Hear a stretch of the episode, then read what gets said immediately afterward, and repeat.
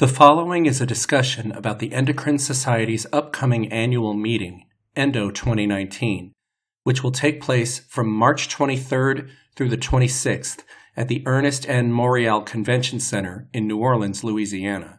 For more information about the meeting, including the scientific program, registration, and housing, visit our meeting webpage at endo2019.org.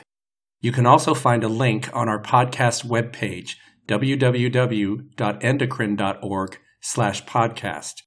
There you can also find other podcast episodes. The following interview was recorded online during a webinar that included a telephone connection. Hello, I'm Aaron Lohr. And I'm Caitlin Ondrechek. And this is the Endocrine News Podcast.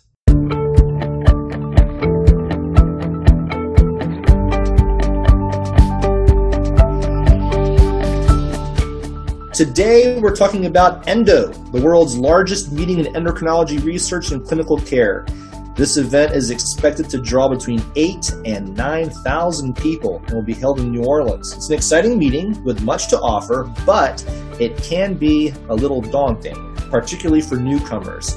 So, in this episode, we're going to talk about how to navigate this meeting, make the most of your time, and, well, have fun. We're delighted to have on the podcast with us Dr. Mike Tuttle, Clinical Director of Endocrinology Service and attending physician at Memorial Hospital for Cancer and Allied Diseases in New York City. He is also an endocrinologist at Memorial Sloan Kettering Cancer Center and professor of medicine at Weill Medical College of Cornell University. Thank you for joining us today, Dr. Tuttle. Good morning. Thank you. So we're excited to have Dr. Tuttle with us because it just so happens that he is giving a presentation at Endo entitled Endo A to Z How to Get the Most from the Annual Meeting. So, first, Dr. Tuttle, I have to ask do you remember your first Endo? uh, sadly, I do. It was uh, 1990. I had just finished my residency and hadn't actually started my fellowship yet, but they thought it would be great for me to go to the Endocrine Society. I signed in, got this three inch thick booklet and thought, oh my God, what did I sign up for? Lots of mice, lots of science, lots of research. Uh, but I found some clinical things to attend. So, needless to say, that first experience was a little shocking. I don't think I've hardly missed a meeting since then. But yeah, it was a little overwhelming to look at that big booklet of all the what at that time to me was fancy science and clinical and all these famous names. So yeah, a little daunting, as you said, to say the least. You know, that's very similar to my first academic conference experience as well. I was a, a, junior in college presenting my research for the first time in one of these large conferences, and I was just overwhelmed. I was overwhelmed with the amount of science being presented, all of the posters, the plenaries. I didn't want to miss a thing, but there was no way to possibly get to everything. And I would really have loved to have someone talk to me a bit beforehand, kind of point me towards where and how I could best take advantage of everything that the meeting was offering. So I'm hoping that this episode, talking to you, can kind of serve that role for others, especially trainees, students. So, can we first try to help folks envision what their experience at Endo may look like? Can you describe the general structure of the meeting? Can you talk about whether there are plenaries, posters, networking opportunities, that sort of thing? Yeah, so you know the Endocrine Society has recognized it can completely be daunting, and so the very first lecture on the first day for our endocrine trainees is a talk that I usually give or one of the senior people gives about exactly this topic. How do you figure out this great big meeting and what's it look like? And I think I was in the society for 15 years before I understood the structure. Um, the basic structure is, to me, the plenaries which is where all eight or nine thousand of us gather together in a single room to hear like cutting edge stuff that crosses across all of whatever aspects of endocrinology we're doing. And then the meeting itself is sort of three buckets, sort of a clinical bucket, a basic science bucket, and a translational symposium bucket. And so you'll see most of the presentations listed as one of those general outlines. But there's also oral abstracts of brand new research that people are presenting uh, poster sessions, which are some of my favorite, where people are standing by their posters and you can actually go up to them and discuss what they're doing. The posters are arranged by topic areas. And so if you're presenting in one of those poster sessions or if you're interested in one of those areas, it's a great place to actually meet people that are doing that same sort of science. So it's it's a big meeting, but you kind of divide it up into great big talks and smaller talks and smaller networking activities throughout the course of the several days. I want to talk a little bit about those networking opportunities. You know, some people may just come to Endo to present or to just to hear the latest research. Can you talk a little bit about why it's important to meet new people, both peers and senior people in the field? And then how does Endo help facilitate those connections? You know, I think it's really critical. Uh, you know, if if the networking wasn't so important, we could sit on our computers all across the world and not bother to go to one place. This is a big commitment of time and effort and money. And so when we're there, I've often said most of the activities I get out of the Endocrine Society happen in the hallway or over lunch or in meetings in between or in the poster sessions where I'm talking to my peers and my colleagues, and now that I'm old, talking to mentors and mentees um, about sort of their work that they're doing and, and really interacting. So I find the Endocrine Society many times feels more like a family. It's an old home place for us. Um, you'll see a lot of us standing in the hallways talking. Um, honestly, most of the time we're not talking about science. We're talking about our families and friends and connections and who got a job here or there. So I'll often tell the trainees that networking isn't something that just happens. I describe something called intentional networking. Go to the poster sessions that are have the area that you're interested in. Go to the abstract rooms because the abstract rooms are typically smaller and that'll be people presenting along a similar topic. The people in the audience will be the senior people interested in that topic and you may find yourself in a room with only 20 or 30 people including five or six people whose papers you've just read the week before. The ones of us that are out there, if we're out there in the hallways, if we're walking through the poster sessions, we want people to interact with us and ask us about our research, tell us about your research. That's sort of what one of the things that makes Endocrine Society very, very unique. I'll tell the trainees if you see me talking in the hallway with another senior thyroid person, come interrupt us. Come say hi. Tell us where you are. Tell us about your poster my experience at Endocrine Society from the time I was a young fellow was that this interaction and this being able to talk to people that I thought were famous and I'd only just read their papers turned out to be just really nice men and women that are very interested in promoting endocrinology. And if we know about your career and the things you're working on, if there's things that we can do to help with that, we certainly will. I think that's really nice to hear because I think looking back on my own experiences and then knowing uh, other early career uh, students and postdocs and trainees, they can be nervous about approaching the, the scientists that they've been reading about. Uh, so it's really great to hear that for many people, it's great to have students and trainees approach them and, and ask questions to talk about their, their research. All of us have an ego that you can barely imagine. So if you come up and tell me you liked my last paper, I, you're instantly my friend uh, you know, may, maybe don't criticize me. Maybe don't tell me about a typo you found in there. But, you know, those are things that we want to talk about. That's why we go to the meetings. And, and I routinely tell folks, don't be afraid to talk to us. If I'm busy, uh, I'll tell you, wait just a minute or meet me in 10 minutes or meet me in five minutes. But honestly, if I'm having a serious meeting, you'll be able to tell we're over in the corner somewhere. We're looking at some paper.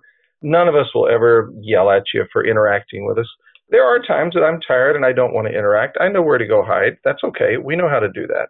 But when we're out in the sessions, when we're out, that's what we see as part of our job. That's our mentoring. And honestly, that's what we enjoy. That's why we go to the Endocrine Society meeting. So another thing that I think about for first timers to endo are opportunities for the trainees.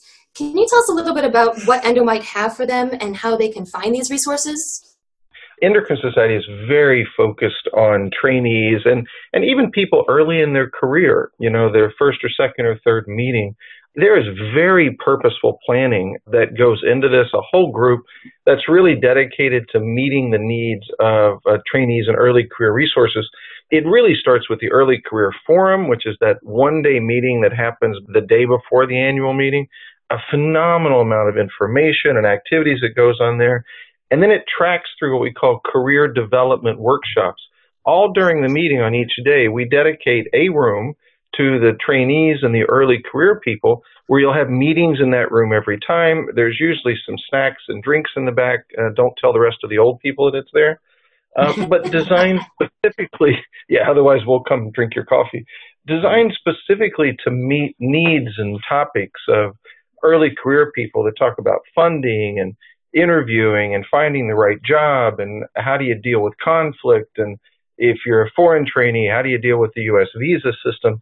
You know, all things that are not necessarily heavy duty science, but things that are really critical to both our basic science and clinical trainees to kind of make that leap out of training and early career into their first lab or job or clinical area. There is so much on there. You pretty much have to use either the app or the website and it's clearly marked under training and education, early career resources, and you'll find page after page of activities. And it's really designed where you could sort of meander through the whole meeting, in and out of the other educational pieces, but always coming back home to really what your peer group is that early trainees and early career people. So you mentioned how many different activities there are, so many so that the app becomes a really helpful guide in the process. But the one thing I really love about Endo is as big as it is, there always seems to be something new and different each year. So what's new at Endo this year that we can look forward to? It's always a challenge every year to come up with something new. And certainly all of us are fairly competitive. If we're doing the programming that year, we want it to be better than last year and the years before. I think one of the things that I'm excited about this year is what we've called enhanced science pathways. Sometimes these are called meetings within a meeting. And what it is, is it's a pathway that carries you through the meeting from various venue to venue. You have receptions with thought leaders that you're talking with your peers. It's a group of people basically going from talk to talk within the meeting. And this year, the focus is going to be on neuroendocrinology, neuroreceptors, and gene regulation, and reproductive endocrinology. So it meets the needs of both. That's the talks you would normally be going to anyway because you have interest in that. We make sure they don't overlap and you're going to be ideally in that same meeting area with the same group of people for several days to really foster that interaction, to learn sort of the players in the field and what people are thinking. The other thing that's sort of expanded on are the guided poster discussions these are fun because you just trail around and yet senior people going from poster to poster, picking out the most important things. And then, of course, this year, one that's brand new is a small uh, bioinformatics workshop that I think is relatively small and will only host a certain number of people, so you need to sign up for it. But again, identifying a need that was out there and programming specifically for that need. So, you know, I think it's going to be an exciting meeting. You don't want to change everything because there are certain parts of it that work great and it's always interesting to see how many of these new initiatives work and then move forward. So it sounds like there's definitely a lot to do in taking an endo, and at times that can actually be exhausting. Can you provide us with some advice on not getting overwhelmed and also trying to find time afterwards to reflect on the experience? yeah, you know, it's one of the things that I talk about in my opening talk don't use the app to schedule every minute because you can find programming from 6 in the morning till about 9 p.m. almost every day. Um, if you do that, your brain will fry. You won't learn anything. You, you can't possibly do that. That's not the purpose of the meeting. The purpose of the meeting is not for you to go to every class like it's, you know, high school, eight hours a day. Uh, the purpose is to pick and choose. I tell people you have to program time to think not time to think after the meeting because we all know when the meeting's over, we got to go catch up for being gone for a week. But programming time to think, programming quiet time. As I'm doing my day to day schedule, I build in there an hour or two as when can I reflect on the lectures that I heard that morning. And sometimes the quiet time is just meeting with one or two other people that are my peers that we're talking stuff through. But I think it has to be, you know, very much a plan that you're not going to exhaust yourself by trying to go to everything. Prioritize things that are important. Find time to think. Find time to get away from the meeting. Find time to visit. Uh, we always have the meetings in wonderful cities that have wonderful activities. And, you know, arrange with some of your friends to sneak out for lunch or sneak out for an afternoon. Um, all of that is part of networking. All of that is part of the meeting. And honestly, those are some of the most enjoyable things that I remember from the meeting of the things that we did in and around the meeting that wasn't necessarily sitting and listening to a lecture or looking at a poster. So all this talk about endo is getting me kind of excited. you know, kind of I'm really looking forward to it. Um, hopefully, a lot of our listeners are as well. But for the person on the fence, they're not yet committed to coming to endo, but they're seriously considering it. What would you tell them? Come one time, you'll be blown away. whether you're a basic scientist or whether you're a clinical person, all the people that are doing cutting edge either research or if you're a clinician, some of the best clinicians in the world come to Endocrine Society to teach what they're doing. The wealth of opportunities, the wealth of information, and you'll find the Endocrine Society just a completely friendly place. From the administrators to everybody helping us get to rooms to you name it, you'll find a family, you'll find people with common interests. So I find if we can talk people into coming one time, then it goes onto their calendar every year and becomes just how could I keep up with endocrinology without attending this meeting and knowing what's cutting edge. So, as you can tell, we're pretty excited for Endo, and it will be here shortly. For listeners wanting more information and to view the meeting program, please be sure to visit endo2019.org. Thank you so much for joining us today, Dr. Tuttle. This was a really great conversation. Thanks very much. I look forward to seeing you guys at the next meeting. In March 2019, the Endocrine Society will highlight endocrinology research performed by women with a special online thematic issue of papers, along with social media outreach, podcast interviews, and more. Being published in Endocrine Society thematic issues provides a great opportunity to authors, as our thematic issues reach a global audience of influential researchers and substantially increase the visibility of your work. We are asking for your nominations of papers published in Endocrine Society journals from female academics whose research has inspired you and that has contributed to endocrinology related science in the past two years. Published papers can be from current or retired, early career or established, well known or up and coming academics from the US or international research community, and must include a woman first or a senior author.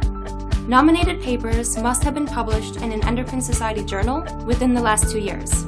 Selection for this special collection will be determined by a panel of research scientists, clinicians, editors, Endocrine Society committee members, and Women in Endocrinology organization officers. For more information, find the link for this Women in Endocrinology collection on our podcast page. That's www.endocrine.org slash podcasts. Thanks for listening. We look forward to seeing you at Endo and to see your nominations for our Women in Endocrinology collection.